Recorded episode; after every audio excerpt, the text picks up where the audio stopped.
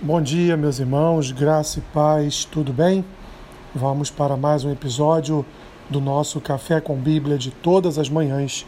Hoje, dia 16 de dezembro, faremos a leitura e uma breve reflexão no texto que se encontra no Evangelho de João, capítulo 16, do versículo 7 ao versículo 11, que diz assim: Mas eu vos digo a verdade, convém-vos que eu vá, porque se eu não for, o Consolador não virá para vós outros. Se, porém, eu for, eu vou-lo enviarei. Quando ele vier, convencerá o mundo do pecado, da justiça e do juízo. Do pecado, porque não creem em mim. Da justiça, porque vou para o Pai e não me vereis mais. Do juízo, porque o príncipe deste mundo já está julgado. Meus irmãos, esse texto que encontramos em João capítulo 16, uma fala do Senhor Jesus descrevendo a missão do Consolador. Quem é o Consolador? É o Espírito Santo.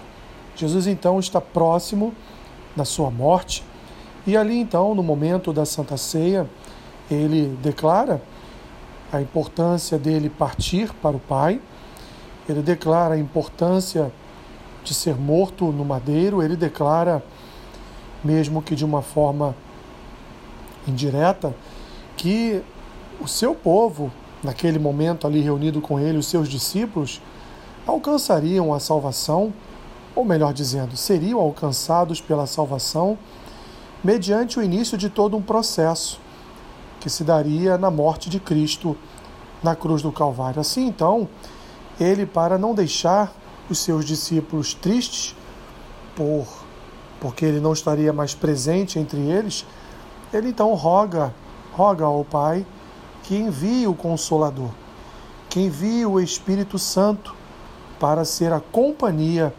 daqueles homens e ao longo da história da humanidade, para que ele habitasse na igreja do Senhor Jesus Cristo. Assim então, meus irmãos, Jesus aqui já diz qual a função, qual o objetivo, ou quais os objetivos do Consolador, do Espírito Santo, que ele começa no versículo 8.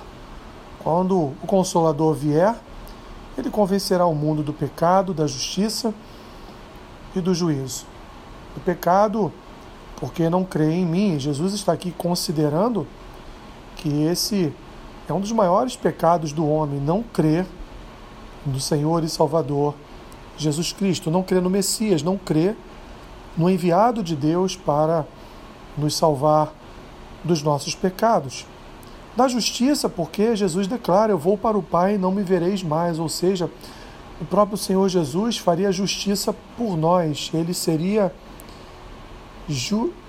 injustiçado para que nós viéssemos a alcançar a justiça divina, por intermédio da sua morte, por intermédio então de um julgamento sobre a sua vida, que viria a afetar a nossa história e as nossas vidas.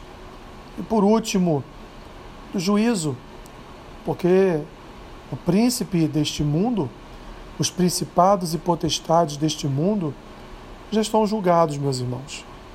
Eles já estão condenados desde antes do princípio deste mundo, principados e potestades, o diabo e aqueles anjos caídos que o acompanhou já estão caídos, já estão julgados.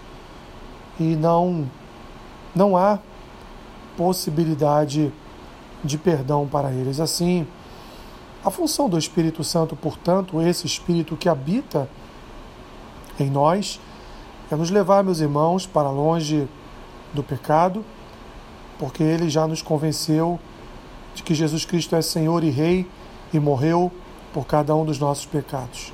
Ele já também nos convenceu de que Jesus, embora tenha sido injustiçado no seu julgamento e na sua morte de cruz, ele ali voluntariamente fez justiça por cada um de nós, nos libertando do império das trevas. E por último, Nós, meus irmãos, estamos já diante há muito tempo de um juízo divino, porque quando olhamos para frente, quando olhamos, por exemplo, para o livro da Revelação, para o Apocalipse, vemos claramente que o príncipe deste mundo já está julgado. Ele não obterá a vitória final e, portanto, meus irmãos, ele e aqueles que o seguem estão fadados ao choro e ranger de dentes. Portanto, o Consolador está conosco, o Espírito Consolador habita em nós e tem guiado os nossos passos à direção da eternidade. Obrigado, Senhor. Obrigado, porque se não fosse o envio do Teu Espírito, onde estaríamos hoje? O que seria deste mundo se não houvesse um só pingo da presença do Teu Espírito neste planeta? Obrigado, porque não só há a presença do Teu Espírito neste mundo, mas também, Senhor, há a habitação do Teu Espírito em nós, nos transformando dia a dia, guiando os nossos passos, nos conduzindo para a vida eterna. Abençoe o dia do meu irmão e da minha irmã. Seja com eles em todas as suas necessidades. Abençoe-os para a glória e louvor do Teu nome. Assim eu oro em nome de Jesus Cristo. Amém. Que Deus te abençoe rica e abundantemente. Amém.